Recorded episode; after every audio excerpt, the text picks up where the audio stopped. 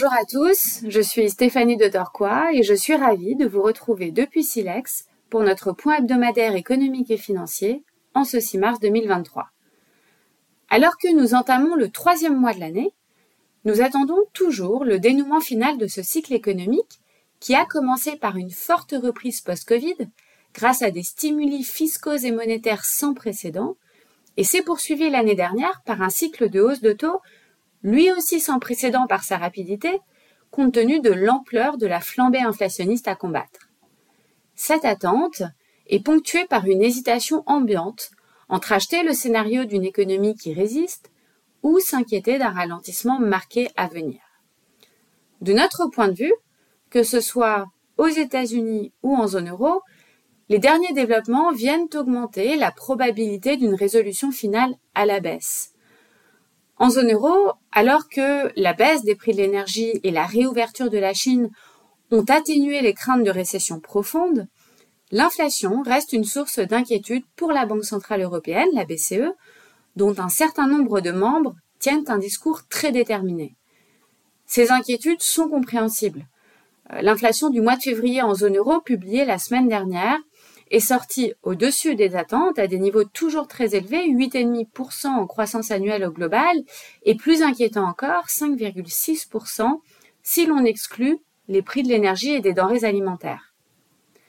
Nous pensons que la zone euro est en réalité dans une situation assez différente de celle des États-Unis et que le niveau de surchauffe lié à la demande y est moindre, ce qui devrait, en théorie, permettre à la BCE de ne pas avoir à tirer les taux aussi haut.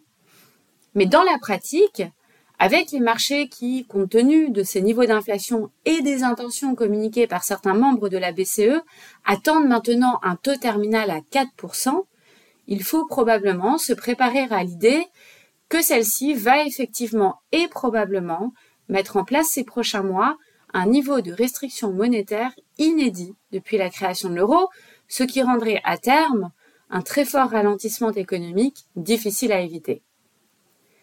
Cette thématique de réévaluation à la hausse du taux terminal des banques centrales est très prégnante aux États-Unis aussi, où l'indicateur avancé des prix payés de l'ISM du mois de février, publié la semaine dernière, a fortement surpris à la hausse, conduisant les marchés à voir la Fed monter ses taux à presque 5,5% cet été, alors qu'ils attendaient toujours moins de 5% début février. En parallèle, la baisse de la confiance des consommateurs et les niveaux toujours récessifs des indicateurs avancés du secteur manufacturier publiés la semaine dernière questionnent la capacité de l'économie à résister éternellement à de tels niveaux de restrictions monétaires. Nous restons donc positionnés pour une résolution finale baissière de ce cycle, avec des indices d'actions et des taux nettement plus bas, tout en favorisant les secteurs défensifs et la thématique de qualité.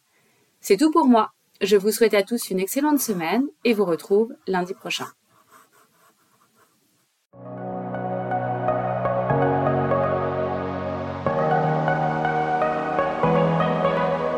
Ce document audio est exclusivement conçu à des fins d'information et son contenu n'a pas de valeur contractuelle. Il n'est pas destiné aux personnes qui seraient citoyennes ou résidentes d'un pays ou juridiction dans lesquelles sa diffusion, sa publication, sa mise à disposition ou son utilisation seraient contraires aux lois ou aux règlements en vigueur. Ce document audio ne constitue pas et ne doit pas être interprété comme une offre de service d'investissement, un conseil en investissement ou une recommandation d'acheter, vendre ou conserver un instrument financier.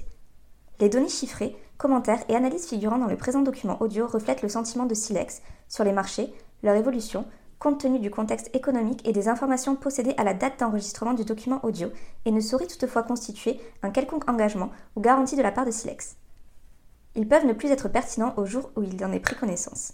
Tout investissement en instruments financiers comporte des risques, notamment de perte de capital, et tout investisseur doit prendre toute décision d'investissement au regard de sa situation personnelle et patrimoniale, indépendamment de Silex, et en s'entourant au besoin de tout avis ou tout conseil spécialisé. À défaut d'indications contraires, les sources d'information sont celles de Silex. Silex se réserve le droit de modifier à tout moment le contenu et les termes de ce document. La politique de traitement des données est disponible sur le site internet de Silex. Tout droit réservé.